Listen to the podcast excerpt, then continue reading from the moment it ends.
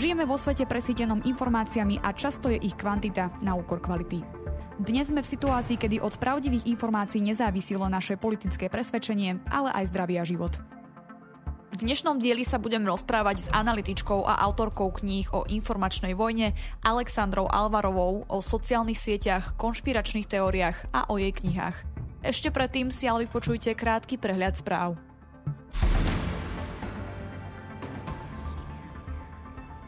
Meta ohlásilo, že počas tohtoročných francúzskych volieb podnikne nové kroky v boji proti dezinformáciám. Bližšie by sa mohla platforma zamerať napríklad na krajne pravicových kandidátov. Kontroverzný podcast Joea Rogana zmizol zo Spotify. Pred niekoľkými týždňami sa jeho podcast stal terčom kritiky Neela Younga a ďalších interpretov, ktorí vyzvali Spotify k činom. Vyšetrovanie potvrdilo, že bývalý prezident Donald Trump si vzal krabice s utajovanými materiálmi z Bieleho domu do svojho súkromného sídla. Článok taktiež spomína nezrovnalosti týkajúce sa Trumpových záznamov zo sociálnych sietí, ktoré sa mali uchovať, ale neuchovali. Vyšetrovanie v susedných Čechách ukázalo, že hrad skartoval nie jeden, ale dva tajné dokumenty.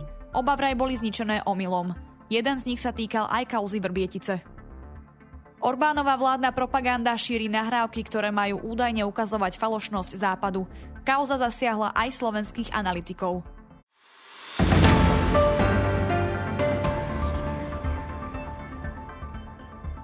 Mojím dnešným hostom je Alexandra Alvarová. Dobrý deň. Dobrý deň. Vy ste pomerne známa kritička fungovania sociálnych sietí v súvislosti s dezinformáciami. Ako, kedy a prečo ste sa začali venovať práve tejto téme? No, ono to je, to je vlastně dlouhá historie. Já jsem, když jsem se přestěhovala do Kanady, tak jsem se začala hlouběji věnovat problematice propagandy na sociálních sítích, vůbec propagandy jako takový. A integrální součást toho je problém distribuce informací. A sociální sítě jsou dneska vlastně dominantními distributory informací v lidském prostoru, v lidském kognitivním prostoru. Nám to možná ani tak nepřijde, ale ono už je to statisticky skutečně tak. A pro mě vlastně takovej motor spouštěcí byl, když, jsem, když moje první kniha, která se jmenuje Průmysl lží, začala získávat mezi čtenáři v České republice úspěch. A vyšla paralelně s tím, nebo kousek potom vyšla kniha Christophera Wylieho Mindfuck. Christopher Wylie je whistleblower, hlavní analytik a vlastně hlavní génius toho celého mechanismu, který stvořila firma jménem Cambridge Analytica. A kde vlastně šlo o to, že na základě psychologických dat, obrovských, agregovaných psychologických dat, obrovských rozměrů, vy můžete cílit na jednotlivé skupiny populace podle jejich psychologických slabostí a ovlivňovat jejich reálné rozhodování.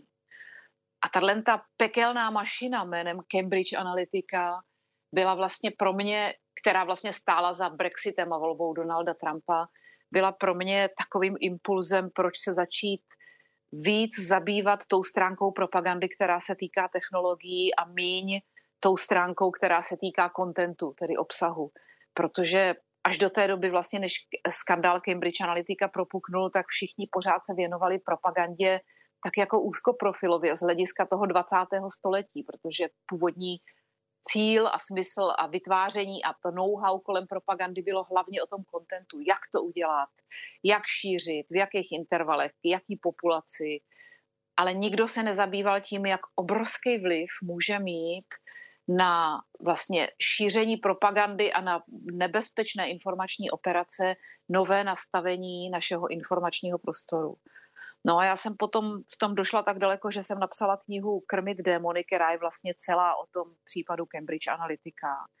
A pak jsme se slovo dalo slovo a dali jsme se dohromady s českým expertem na umělou inteligenci a algoritmy sociálních sítí Josefem Holým. A před rokem a půl zhruba jsme začali vytvářet podcast jménem Kanárci v síti přesně na tohle téma. Tak a to je celá ta story. V čem vidíte největší problém sociálních sítí? Já si myslím, že ten problém je v tom, že jako u každého vynálezu ta, to právní zakotvení nových technologií vždycky pokulhává s velkým zpožděním za jejich nástupem.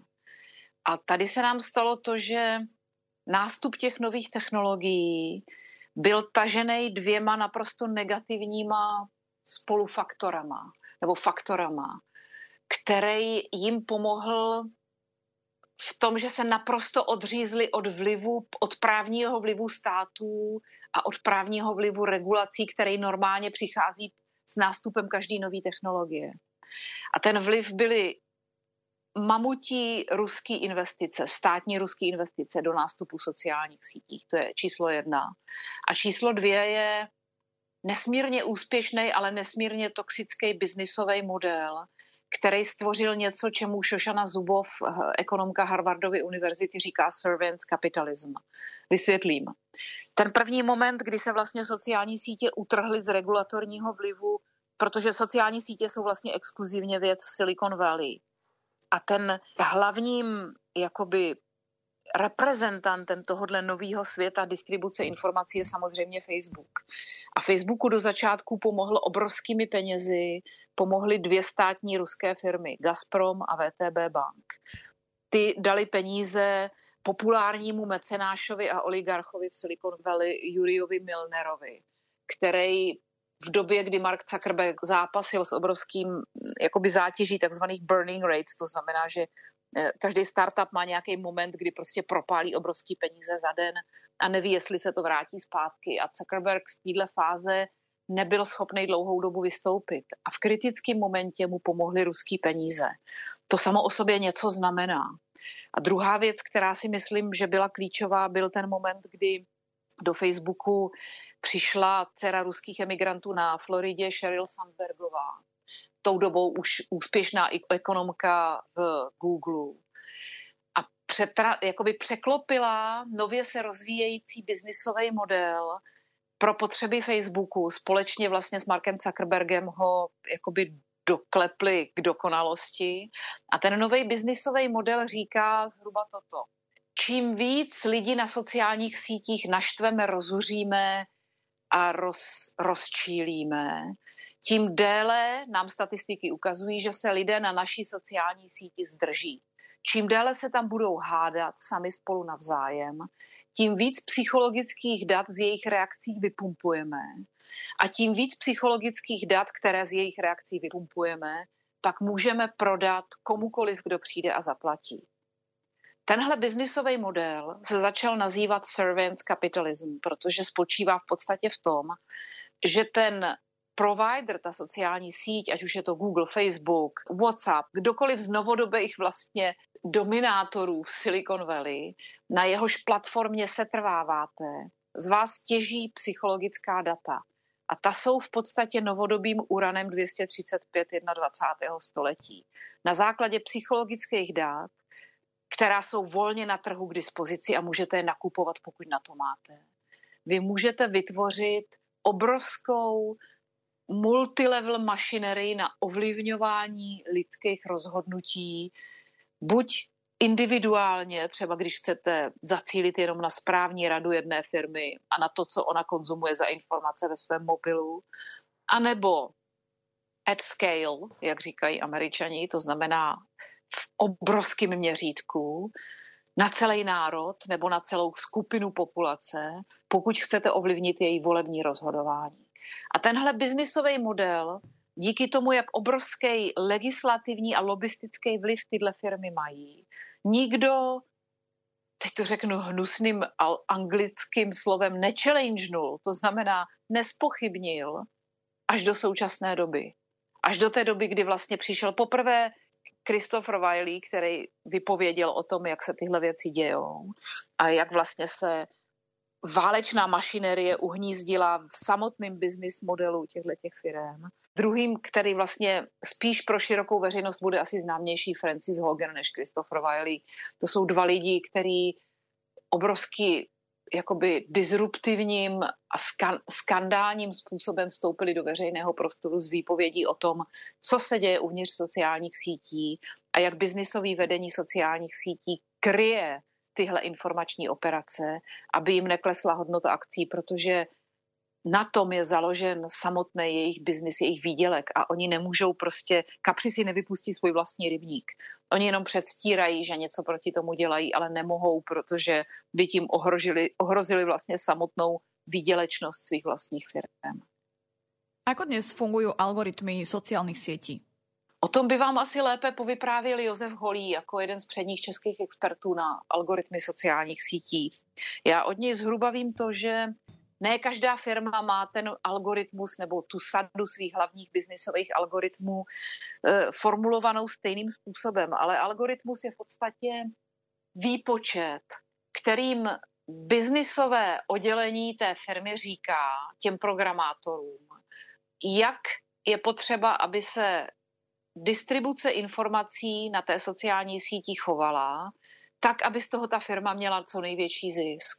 Každá sociální síť má tenhle ten výpočet optimalizovaný na nějakou jinou metriku. To znamená, že vyžaduje nějaký motivac, aby, aby ta síť motivovala své účastníky a konzumenty k nějakému trošku jinému chování. A každá sociální síť vlastně parametrizuje ten algoritmus na nějaké jiné žádoucí chování svých konzumentů. U Facebooku je to jednoznačně, a dlouhou dobu to byla jednoznačně, ta outreach, ten, ten hněv, to pobouření a ten, to vyvolávání těch silných emocí, které způsobují, že se lidi hádají a navzájem se urážejí, až to je tam zdržuje co nejdelší dobu a která umožňuje to těžení těch psychologických dat. U Instagramu je to třeba metrika, která vlastně, kde ten engagement, jak se říká, vlastně stimuluje ten životní pocit jakoby té vizuální úspěšnosti. Tam právě Frances Haugen vypověděla v svých výpovědích, kdy vlastně vypovídala i před americkým senátem a kongresem, že Facebook jako majoritní majitel Instagramu dlouhá léta věděl, že teenageři, že, že to stimuluje depresivnost a dokonce i sebevražednost teenagerů, kteří mají pocit, že vlastně se nemohou rovnat těm, vizuálně rovnat těm svým idolům, které na tom Instagramu vidějí a těmu jejich životnímu stylu, protože Instagram je, algoritmus Instagramu je zaměřený na úspěšnost vizuálního životního stylu a na, já nevím, jak bych to řekla, krásnost těch idolů, na to, kdo vypadá krásněji a úspěšněji. Jo. Pak tady máme třeba čínský TikTok, který je celý vlastně postavený na algoritmu poba, krátkodobého pobavení. To znamená, že v našem mozku stimuluje ty druhy dopamínů, který nám umožňují se zasmát, ale taky to způsobuje závislost. Každá ta sociální síť má v podstatě jinou metriku, kterou považuje za úspěšnost a která pomáhá šířit ty nejúspěšnější zprávy a vydělávat těm firmám nejvíc peněz. Ale všechny ty sociální sítě mají jedno společné. Mají behaviorální laboratoře, které testují, co v našem mozku vyvolává nejsilnější odezvu a rozhodují se, která z těchto typů odezvy je pro ně žádoucí, aby to vydělávalo nejvíc peněz. To znamená, že oni si v podstatě hrají s hormonálníma reakcemi v našem mozku a ždímou z toho peníze, když to řeknu lidově. Asi sa teda zhodneme, že týmto spoločnostiam ide primárne o zisk. Nie je naivné očakávať, je to... že budú s takýmto biznis modelom niečo s týmito algoritmami robiť? To je veľmi naivní, protože když máte akcionáře, jste, máte pověst úspěšné firmy, vezměme si třeba Facebook, jste majoritním distributorem informací na této planetě, tři miliardy lidí prostě na vašich sítích konzumuje primárně informace z vás jako ze sociální sítě. Přes vás se dostává na veškeré své informační zdroje, na média, na kontakty s přáteli. Z vás si vytváří obraz o světě a o tom, co si má o světě myslet. Tak A, a vlastně vašimi akcionáři jsou nejvýznamnější američtí kongresmeni a senátoři, to znamená ti, kteří tu legislativu vytvářejí, tak přece nebudete vypouštět svůj vlastní rybník. To by byla sebevražda ekonomická. Ať, aťkoliv, jakkoliv tyhle sociální sítě chtějí nebo nechtějí, jejich ekonomická úspěšnost je po dlouhá léta svázána s vytvářením těchto algoritmů a ze dne na den prostě vy si nemůžete vyndat ty programované vnitřnosti a říct, OK, tak to bylo celý špatně, začínáme na novo. To nejde. Tady prostě musí přijít nějaký zásah zvenčí. Ako ste už aj spomenuli, v posledných rokoch sa na svetlo sveta dostali svedectvá rôznych whistleblowerov, ktoré potvrdzujú to, čo sme si mysleli, že sociálne siete naozaj uprednostňujú zisk pred reguláciou obsahu, ktorý sa na ich platformách šíri. Ktoré z týchto viacerých odhalení považujete vy za najzásadnejšie? Já už jsem to zmiňovala, pro mě jednoznačně jsou to dva lidé, Christopher Wylie a Frances Haugen. Christopher Wylie kvůli tomu, že vlastně už v roce dva tisíce patnáct on byl vlastně hlavním autorem toho, toho datového modelu, modelování a cílení na lidi podle jejich psychologických slabin. Ale on v Cambridge Analytica pracoval jako hlavní datový analytik v době, kdy si ještě dělal iluze o tom, že to bude využíváno hlavně pro biznis. A v roce dva tisíce patnáct v Cambridge Analytica odprezentovala ruskému Lukoilu, co dokáže. A ruský Lukoil si ji v podstatě najmul a začal dělat věci, které se Christopheru Wyliemu právem nelíbily. Do firmy se nahrnulo spousta Rusů, programátorů, kteří začali prostě pozorovat ty algoritmy zevnitř, začali prostě biznisově vynucovat některá rozhodnutí a on v roce dva tisíce patnáct zděšený nad tím, co se děje, podal výpověď, protože Cambridge Analytica byla britská firma, britský vojenský subkontraktor a napsal tu knihu Mindfuck. A to pro mě bylo v době, kdy potom Cambridge Analytica vlastně pomohla Britům vyvolat ten mentální zkrat a odejít z Evropské unie. A Američanům vyvolat mentální zkrat a zvolit Donalda Trumpa, tak bylo naprosto jasný, že tady máme v ruce novej nebezpečný typ datový zbraně a že je potřeba prostě, aby se o tom svět dozvěděl. A Christopher Wylie udělal nesmírně statečný krok tím, že tu knihu napsal. Ona vyšla i v češtině, byla přeložena do mnoha jazyků světa.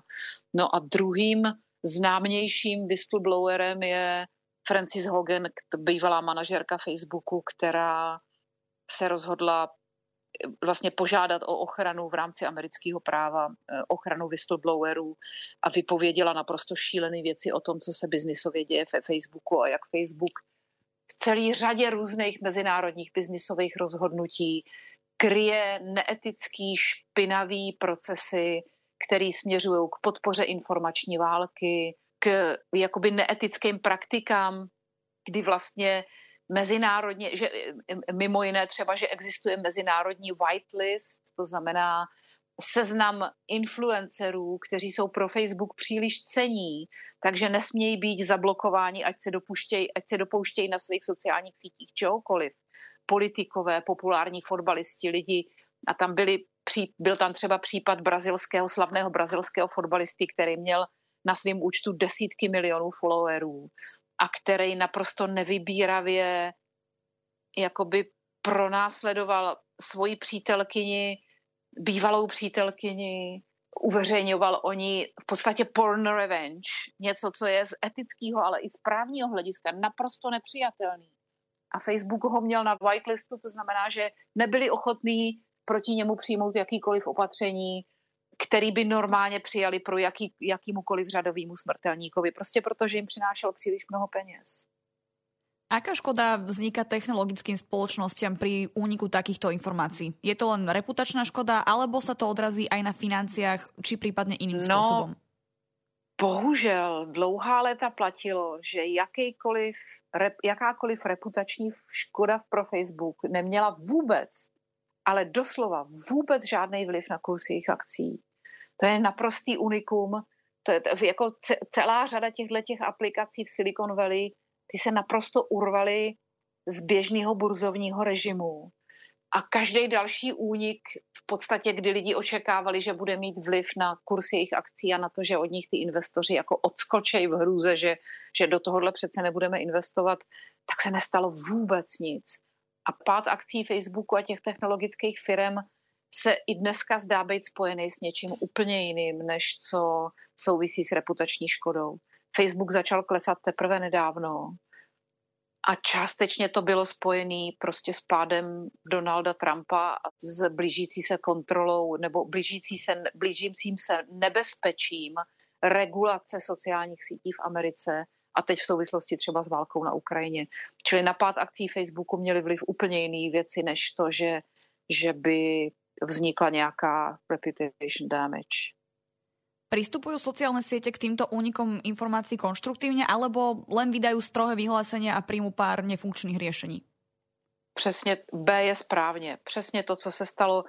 Veškerá reakce, která nastala na, na to, co udělali třeba Christopher Wylie nebo Frances Haugen, bylo v podstatě jakoby pé er collateral damage. To znamená, Christopher Wylieho po vydání jeho knihy na, na doživotí vyhodili z Facebooku a pokoušeli se prostřednictvím poměrně dost agresivních pé erových kampaní zničit jeho pověst. Totéž udělali Frances Haugen s tím, že vůči ní zvažovali i právní kroky a kdy, kdyby neměla statut whistleblowera, tak ji úplně právně zničili i finančně. Prostě tam jakoby oni, oni mají nástroje, které jsou nesmírně právně i lobbysticky mocný. A nebylo by poprvé, kdy někomu totálně zničili pověst v knize, která... Nedávno jsem četla knihu, kterou vydala americká novinářka a technologická novinářka Shira Frankel, The Ugly Truth, která je v podstatě celá jenom o Facebooku. A tam popisujou, jak nesmírně brutálně vynucuje Facebook poslušnost mezi svými manažery, jakými právními kroky, dokonce i to, že sleduje, sleduje jejich privátní komunikaci, privátní e-mailovou a telefonickou komunikaci, aby nevynášeli nic novinářům, aby se mezi sebou nedomlouvali. Jako tam panujú naprosto drakonické poměry. Čo by sociálne siete podľa vášho názoru prinútilo k tomu, aby svoje správanie zmenili? Teď to právě vidíme v živém přenosu. To, co se děje na Ukrajině, ta válka, která vlastně strašlivým způsobem zalomcovala s mezinárodním veřejným míněním a která vygenerovala neuvěřitelně silný mandát pro politiky celého světa konat, tak to, co se teď děje, je přesně to, vytváří, je vlastně ten tlak ze zdola na politiky, kteří pořád ještě vlastní akcie Facebooku a nebyli ochotní s tou regulací nic dělat a byli k tomu velmi vlažní. Na obou stranách, demokrati, republikáni, konzervativci, liberálové, kdokoliv. Prostě Facebook je mezinárodní, silná, lobistická hydra, která má svý kořínky úplně všude. A najednou prostě pod tím tlakem toho veřejného mínění pro ty politiky začíná být neakceptovatelný pokračovat dál v tomhle modu. A myslím si, že když to vydrží, takže jednoznačně, až tahle válka skončí, tak první, co bude na stole, bude tvrdá regulace sociálních sítí, protože Rusové dvacet šest let připravovali svoji hybridní válku a součástí té hybridní války byla informační diverze a ta byla realizovaná skrze sociální sítě. Čili myslím si, že v této situaci už je každému zákonodárci, který není přímo jakoby ruský proxy, jasný, že pokud nezregulujeme tvrdě sociální sítě, tak se se zlou potážeme do budoucna. A i kdyby Rusko v této válce skončilo velmi špatně, tak noví nepřátelé demokracie jsou tady ještě pořád. Je tu Čína, je tu Saudská Arabie, je tu Irán. Tihle všichni realizují svý dezinformační kampaně skrze sociální sítě, aby podlamovali integritu naší demokracie. To neskončí, když s tím něco neuděláme. A teď je ten moment, kdy to začíná být jasný. Sociálne siete sa v posledných rokoch stali bojiskom informačnej vojny medzi rôznymi skupinami. Využívajú tento priestor na dosahovanie svojich záujmov aj štáty? Ak áno, tak ako? Ano, zlý na tom je, že u těch států je to relativně vidět, protože vy můžete prostřednictvím různých forem elektronické detekce se vlastně dopídit až na území těch států, odkud ty škodlivé kampaně vlastně jsou řízeny. Jenže novodobý trend je v podstatě v tom, a to začalo to Rusko a ostatní se od něj poučili, že je výhodný používat k tomu západní proxys. Ruští oligarchové mají své podřízené oligarchy v cílových zemích, na jejichž území má být informační válka realizována. A nakupují si přes místní miliardáře tyhle ty škodlivé kampaně v zemích toho cílového útoku. A tak se najednou stane, že prostě v těch, vznik, v těch zemích vzniká autentická pátá kolona na sociálních sítích, ať už trolů, nebo podporovatelů, nebo fanoušků, nebo far-right extremistických skupin, které se snaží rozvracet vlastní zemi zevnitř. A tak se informační válka vlastně posunula do pozice toho, čemu se kdysi říkalo za studené války pátá kolona. A A to je mnohem nebezpečnější forma, protože tam už nemůžete říct, že to je nějaký zahraniční státní aktér. Najednou to máte co dočinění s autentickým domácím nepřítelem. Dokážeme sa ako demokracie pôsobeniu cudzích štátov brániť? Inak povedané, dobre vieme, že je tu určitá asymetria, kým u nás platí sloboda slova, niečo podobné sa nedá povedať o Rusku alebo Číne. Ich informačný priestor je takmer uzatvorený, kým v našom môžu pokojne uskutočňovať ich informačné operácie. Ako k tejto asymetrii pristupovať?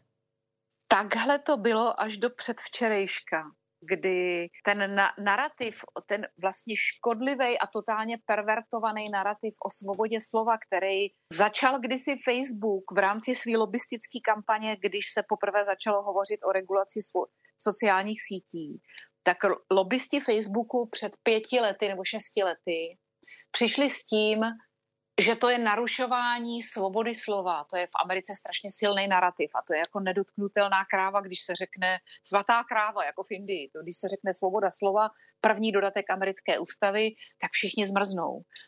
Jenže problém byl v tom, že tohle to vlastně byl pé eristický spin.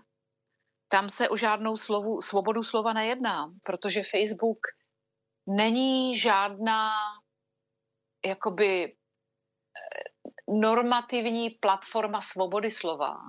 Facebook je broadcaster v pravém smyslu slova toho, co to v rámci našich regulativních již platných zákonů znamená. Facebook distribuuje informace, rozhoduje o tom, co uvidíme a co ne. Rozhoduje o tom, kdo bude či nebude tyto informace šířit. Kdo v rámci jeho algoritmy rozhodují o tom, kdo bude a nebude mít úspěch v amplifikaci. To znamená, že Facebook je vlastně broadcaster, rozhoduje o modelování našeho informačního prostoru. A tudíž nemůže být vůbec řeči o tom, že by tam šlo o uplatňování nějaké široké svobody slova. Svoboda slova totiž není svoboda amplifikace. To jsou dva úplně jiné termíny. Svoboda slova znamená, že si můžu říkat, co chci, ale neznamená, že mám právo, právní nárok na to, aby nějaká sociální síť amplifikovala mé sdělení o tom, že třeba, nevím, Židi patří do plynu po celé planetě. To není žádná svoboda slova. Jo? E, to je první věc. A druhá věc je, že svoboda slova má své hranice. Evropani si ve svých ústavách tohle uvědomují mnohem jasněji než Američané. Amerika je v tomhle tom velmi oslabená. A prostě nemůžu veřejně amplifikovat, říkat a šířit některé věci. To, co jsem teď řekla, že Židi patří do plynu, to je prostě něco, co chrání ústava každého evropského státu. Nemůžu si dovolit za prvé tohle to říkat a za druhý nemůžu požadovat po nějaký platformě, aby to šířila dál. Čili nějaký hranice to musí mít. Ty přední ústavy evropských států tohle to respektujou a, a jakoby zaznamenávají ve svých základních článcích. A my jsme se jenom nenaučili to používat, tenhle ten přístup. My vlastně ty právní nástroje máme, ale báli jsme se, protože ten hlas těch ruských trolů, kteří se tvářili jako obránci svobody slova na sociálních sítích, byl příliš silný a politici měli strašný strach ze svých vlastních voličů. Akú úlohu v tejto informačnej vojne hrá bežný jednotlivec, či už v pozitívnom alebo negatívnom zmysle, alebo čo môže spraviť inak lepšie? Tohle to je strašně těžký, protože ty sociální sítě mají v tom informačním prostoru takovej typ dominance, že krásně to vyjádřil Krásně to vyjádřil Christopher Wylie tady, když byl tady na pozvání Simon Fraser University na debatě v roce dva tisíce devatenáct, tak se ho tohle lidi ptali a on říkal, vy jako jednotlivci nemůžete dělat vůbec nic, vy nemáte proti těm sociálním sítím a desítkám miliard jejich výdělku a jejich vlivu a jejich, jejich schopnosti konfigurovat váš mozek v tom informačním prostoru vůbec žádnou šanci. On řekl, on v podstatě vy nemáte šanci jakoby rozeznat, co je pravda a co je lež, co je manipulace, co není manipulace. Máte strašně malou možnost se bránit a pokud i ta mo- malá možnost se bránit, pokud ji budete aplikovat, tak nebude mít žádný impact. To jediné, co můžete jako občané udělat, je call democracy dues. Pište svým poslancům. Vyzývejte je k tomu, ať přistoupí k regulaci sociálních sítích. Tvrdě po nich požadujte, ať vemou na vědomí, že se tady něco nebezpečného děje, že si někdo hraje s našima mozkama a že by integrita našeho rozhodování měla zůstat chráněna, že tohle to je nepovolený, že to není fair play, že to je nepovolená hra. Pište svým poslancům. Já s ním naprosto souhlasím. Prostě my, i já sama kolikrát mám opravdu velkou potíž, protože ty informační kampaně a manipulační kampaně v informačním prostoru nejsou tak primitivní, jak si představujeme. To nejsou nějaký idiotský lži. Ty, samozřejmě jsou to i idiotský lži, ale nejenom. Maj, jsou škálovatelný a některý z nich jsou nesmírně sofistikovaný a cílej třeba i dovnitř toho demokratického tábora, aby se tam lidi hádali mezi sebou. Čili ty stupně sofistikovanosti těch dezinformačních kampaní jsou nesmírně komplikovaný. A mě samotný někdy dělá problém rozeznat, co je co. Protože ten vliv té distribuce informací na Twitteru, na Facebooku, na LinkedInu je prostě dominantní a bez nějaký inteligentní, hluboce zasahující regulace nemáme šanci s tím něco dělat. Na základe vašich aktivít vieme, že ste veľmi veľkou, samozrejme v úvodzovkách, fanúšičkou konšpiračnej teórie a hnutia QAnon. Mohli by ste v skratke skúsiť našim poslucháčom vysvetliť, o čo ide a prečo je taká úspešná? To je vlastne, Josef Holý to v tom našem podcastu Kanárci v síti říká, že to je vlastne první digitální kult na světě, nebo digitální sekta na světě. Tam došlo k tomu, že ty znalosti, o kterých jsem hovořila, to znamená ty psychologické data, které vlastně vlastníte, o tom, kdo má jaký psychologický profil a co jsou naše kognitivní slabiny. To znamená, kde máme to místečko, do kterého, když se šikovně trafíte psychologickou manipulací, tak celá hlava kapituluje. Tak tyhle ty data, vlastníci těchto dát, který naagregovala Cambridge Analytica, dále je předala firmě Emerdata, která vlastně, a těch vlastníků je už dneska na světě celá řada. A ty databáze jsou nesmírně cenný. Tak vlastně vy můžete z těchto databází vytvořit určitý klastr populace, která má nějaký psychologický trauma. To jsou lidi, každý z nás máme nějaký prostě menší či větší trauma, který sebou neseme životem.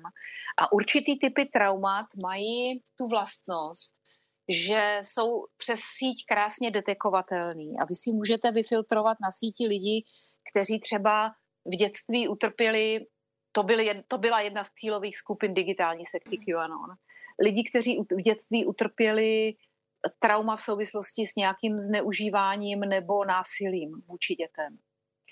A tyhle lidi jsou mimořádně zranitelní narativama o agresi vůči dětem nebo zobrazováním násilí vůči dětem. A sekta QAnon začala původně jako, nevím, jako organická konspirační teorie, kterých jsou na světě tisíce, že se prostě vždycky se někde objeví něco, že ilumináti chtějí řídit svět a proto se rozhodli, že tři tečky doplňte libovolný narrativ. A eh, tahle teorie vznikla na eh, jakoby takovej drb na sociální síti four chan nebo eight chan, kde se vlastně šířilo, že základní narrativ byl, že v americké vládě existuje nějaký whistleblower, který vlastně má interní informace o tom, že, který vystupuje pod přezdívkou nebo pod písmenem Q, Q. A tenhle whistleblower, který má nějakou vysokou bezpečnostní prověrku a dostává se k tajným, super tajným datům, zjistil, že uvnitř demokratické strany existuje tajné spiknutí lidí, kteří spolupracují se světovými miliardáři. Všichni jsou pedofilové a mají tajnou světovou organizaci, která se snaží uchopit moc v Americe, aby mohla nerušeně provádět unášení dětí kvůli, jednak kvůli sexuálnímu zneužívání a jednak kvůli tomu, že jim odebírají krev a těží z nich, těží z ní takzvaný adrenochrom, což je údajně chemická substance pro věčné mládí. Zní to jako bad shit crazy. Je to úplně, jako když to slyšíte na první pohled, tak si řeknete, kdo, pane bože, může uvěřit tak neuvěřitelný kravině? Jo, to byste se divili. Ten když v podstatě najdete lidi, který, kterým tohleto nadávkujete postupně.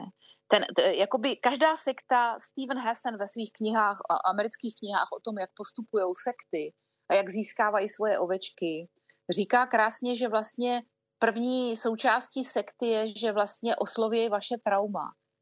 Že vlastně vyvolají vaše trauma tak, abyste se ocítli ve stavu jako kognitivní disociace, kde se vlastně odpojíte od vlastního kognitivního matrixu, který vás naučili v dětství. A začnete tak jako nejistě plavat v prostoru, kdy nevíte, co je vlastně pravda a co ne. A tohle to se stává nejdřív ty vlastně, a vy na síti máte úžasnou možnost ty lidi exponovat traumatickýma videama třeba, kde děti jsou nějak zraňovaný nebo pláčou. Je to fakt dirty, je to strašně špinavý stav. A vlastně ty lidi, který tenhle ten typ traumatu mají, tak jim opakovaně ukazujete nějaký videa z války nebo, ne, nebo videa zneužívaných dětí nebo tak. A vy v tom člověku vyvoláte to jeho vlastní trauma, kdy on vlastně v tomhle tom stavu přestane používat svůj normální kognitivní matrix a jako rozběsní se. A vy už mu pak můžete po malých dávkách začít dávkovat tyhle nesmyslné informace tak, že vlastně on se ocitne v úplně jiném stavu, než v kterým je normálně. A je postupně navykanej, postupně dávkovaně opakováním a postupným přikapáváním těch nových informací je navykanej na ten nový narrativ a propadá se hlouběji a hlouběji do nitra té digitální sekty, kdy už je ochoten udělat cokoliv, aby uvozovky zachránil Ameriku před touhle pedofilní sektou demokratů, který chtějí ovládnout svět.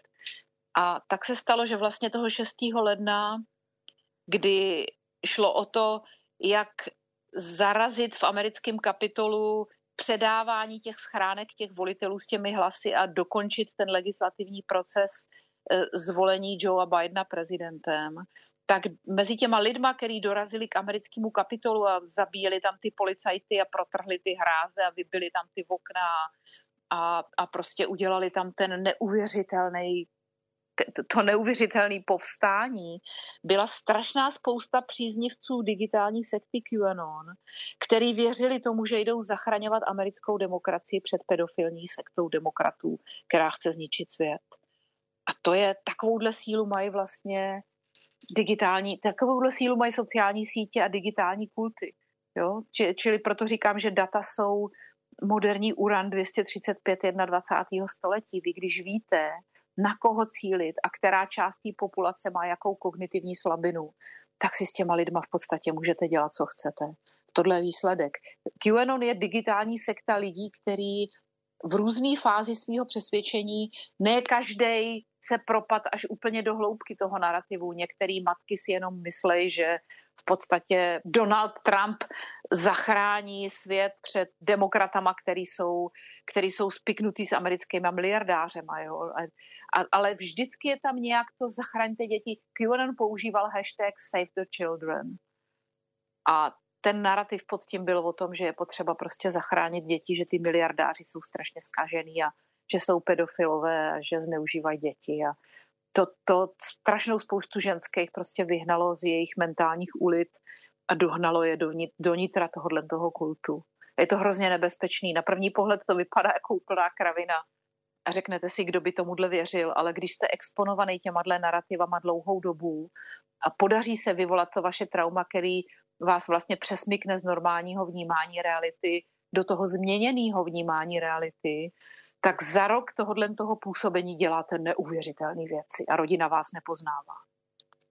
V minulosti boli zverejnené polemiky o tom, že QAnon môžu vo svoj prospech zneužívať aj Rusy. Sú to len špekulácie, alebo vieme pôvod tejto teórie, prípadne podporuje šírenia pripísať konkrétnemu aktérovi? Analytik Jim Stewartson, ktorý ako první odhalil pôvod QAnonu na síti, přednedávnem vlastně poměrně spolehlivě prokázal, že tuhle digitální operaci, je to v podstatě to, čemu vojáci říkají dirty psyop, řídil generál Flynn. Generál Flynn byl Trumpův první člověk pro národní bezpečnost. Je to člověk, který hovoří plyně rusky. Člověk, který byl na večeři, vyfotografován na té slavnostní večeři, sedí, jak sedí u Putinova stolu. Člověk, který dneska, v době, kdy Rusko napadlo Ukrajinu, zcela jednoznačně jede pro ruskou válečnou propagandu a narrativy, který říkají, na svých sociálních sítích píše takové věci, jako že Rusko má právo bránit svoji teritoriální integritu a zájmy ve svým příhraničí. Tenhle člověk, který v podstatě jakoby hlavní strateg, on je specialista, vojenský specialista na to, čemu se říká networked insurgency. To znamená na vyvolávání speciálního druhu vnitřních povstání a rozvracení režimu zevnitř. A tenhle člověk je prokazatelně jedním ze spoluautorů týhle psych- a koordinátorů téhle psychologické operace na americké síti. A tenhle člověk v současné době, když se podíváte na jeho sociální sítě a projevy, podporuje ruskou válku na Ukrajine. Co mám říct víc? Prejdeme k trochu osobnejším otázkam, aj keď stále ostaneme pri téme. Ako ste už spomenuli, ste spoluautorkou podcastu Kanárci v síti, ktorý chcem našim poslucháčom určite odporučiť. Čo vás viedlo k tomuto spustiť podcast, kde sa venujete práve témam ako dezinformácie, konšpiračné teórie, fungovanie sociálnych sietí? Já si na to vzpomínám úplně přesně. My jsme byli nadovolení na Vancouver Islandu. Byl první rok covidu, léto. Začali jsme mít takový pocit, jako že už je to možná za náma. dva tisíce dvacet. Jo, kdyby jsme tehdy věděli. A všechno, jako by strašný omezení, nikam jsme nemohli tady z British Columbia, v podstatě museli jsme zůstat doma. Dost na tom, že nás pustili vůbec na ten Vancouver Island. A já jsem poslouchala nějaký video na YouTube, kde mluvil takovej hrozně chytrý chlap. A mluvil o sociálních sítích a o Facebooku a o tom, že vlastně na sociálních sítích je něco úplně špatně. A říkal jinými slovy, ale slovy vysoce sofistikovaného a poučeného technologa a experta. Totéž, co já si myslím už dávno, ale jako já jsem specialista na propagandu v podstatě v té sociálně humanitní social science, v té sociálně humanitní větvi, ale technologii, technologicky prostě nejsem tak daleko, jenom, jenom jsem věděla, že ten člověk říká vlastně něco, co říkám já z té humanitní stránky, jenom jinými slovy, zkušenýho technologa, ajťáka a člověka, který prostě má zmáknutou tuhle stranu polokoule toho poznávání světa.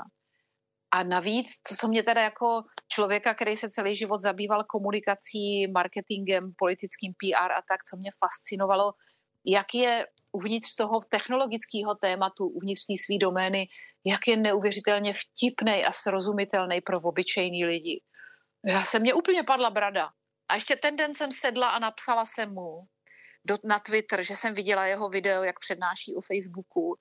No a ten člověk byl Josef Holý. No a tak jsme se jako domlouvali a netrvalo ani měsíc a idea pod společného podcastu Kanárci v síti byla na světě. Spomínali ste aj niekoľko kníh, ktoré ste vydali a ktorých sa tiež venujete podobným témam ako napríklad hybridná vojna. Začneme knihou Průmysl lží. O čom je táto kniha a prečo je dobre si ju prečítať? Tahle kniha vznikla v roce dva tisíce šestnáct, jsem ji začala psát, kdy jsem se přestěhovala do Kanady pod vlivem toho, co se dělo v Evropě.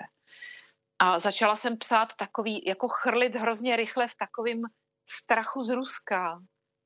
Svoje postřehy o tom, co se děje v informačním prostoru a kam všude penetrovala ruská propaganda v Evropě a v Americe. A můj bývalý šéf, tehdy předseda právního výboru Evropského parlamentu, Josef, pardon, Pavel Svoboda, teď jsem chtěla říct Josef Holý, protože jsem ještě byla jako u těch kanárků v síti, tak Pavel Svoboda mi tehdy napsal, přestaň psát na Facebook a napiš knihu.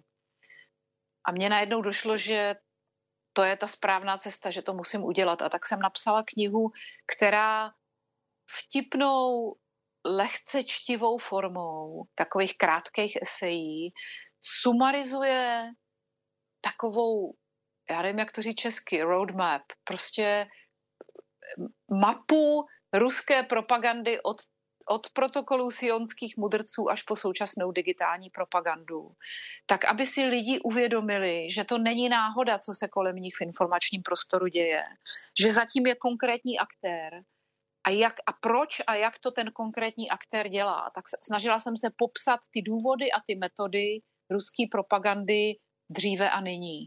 A o tom je Průmysl lží. A snažila jsem se to psát čtivě a vtipně, aby to Češi pochopili a aby neměli, aby to nebylo jako těžce stravitelný čtivo, aby to, aby jim to cvaklo hned, aby, aby si řekli, jo, no jo, no jasně, teď tohle to znám přece, to je přesně ten model, který znám, v tom jsme žili, to už tady jednou bylo. A o tom je Průmysl lží. Ta druhá kniha je v podstatě nadstavba nad to, protože já jsem pak udělala takovou takovej jako seriál, zájezdový seriál přednášek po celé České republice o té knize a o ruské propagandě, který šel jakoby nad ty informace obsažené v knize. A mělo to strašný úspěch. Lidi začali jednak na ty přednášky jezdit a zdál, sdílet si je na sociálních sítích a kupovat tu knihu jak vsteklí. Já jsem to vůbec nečekala.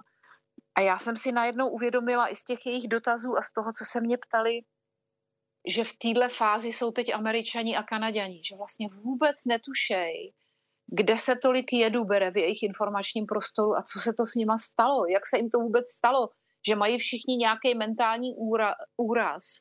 Ryčej na sebe vzteky na sociálních sítích, jsou znepřátelený na život a na smrt a místo, co by viděli nepřítele někde jinde, tak ho vidějí ve vlastním sousedovi, bratrovi, manželce, kolegovi v práci. Že, se, že to je úplně to samé jako přes kopírák, ale nevěděla jsem, jak jim to říct, protože ta česká zkušenost s ruskou propagandou je v podstatě, to je nezdělitelný, to je jako a Čečňa, nějaký stát uprostřed Evropy, jo, jo. Toto nešlo, prostě to nemělo smysl. A tak mě napadlo, že napíšu thriller, který se dotýká jejich vlastní zkušenosti. Prostě příběh, nejstarší metoda propagandistická, příběh, Bible, že jo.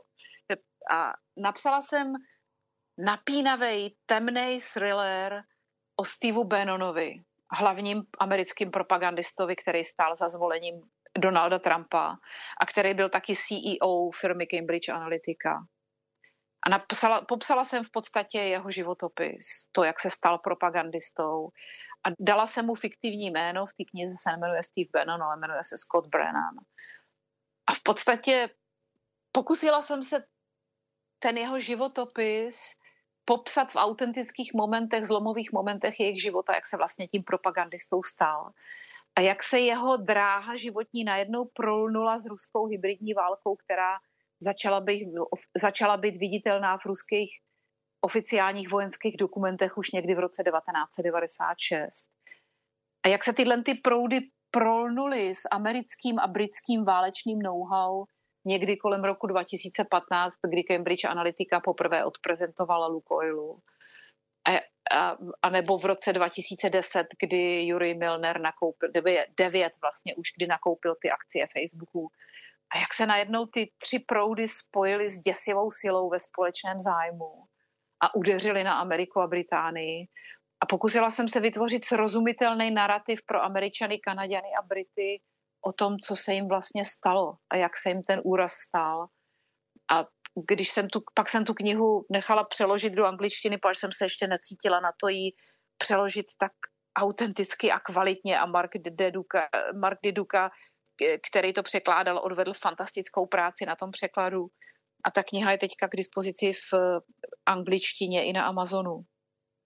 A je to v podstatě krvák o tom, napínavý krvák o tom, jak Rusové dobili Ameriku zevnitř prostřednictvím podsvětí, prostřednictvím sociálních sítí a prostřednictvím svých miliardářů.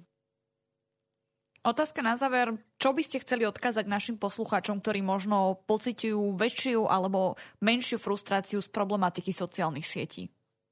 Vzkázala bych jim, aby užívali sociální sítě s nejvyšší mírou opatrnosti, aby na nich netrávili moc času a aby neodpovídali na nic, co je rozčílí. Kdykoliv ucítějí, jako kdykoliv budou mít pocit, že mají srdce až v krku, kdykoliv je někdo, koho neznají, zejména lidi, který neznáte, vás naštve tak, že uvidíte rudě, než zmáčknete tlačítko share nebo tlačítko odpovědět, počítejte do deseti a přemýšlejte, jestli jste právě nepomohli Facebooku nebo nějak té sociální síti vydělat nějaké peníze. A přemýšlejte o tom, že vaši příbuzní, známí a přátelé konzumují v mobilu možná úplně jiné informace než vy díky nastavení algoritmu sociálních sítí. A to, že mají poslední dobou tak divný názory, může souviset s tím, že toho skonzumovali moc. Tak nemějte jim to za zlé a nehádejte se mezi sebou. Protože to je to, o co ruská informační válka usiluje. Aby sme se nenáviděli a zničili sami mezi sebou.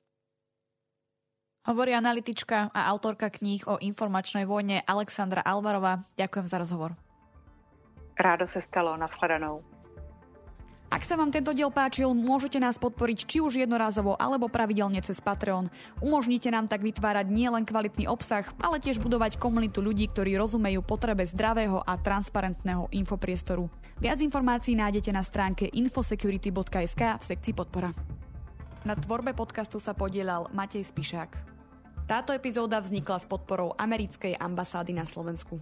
Verím, že si nás pustíte aj na budúce.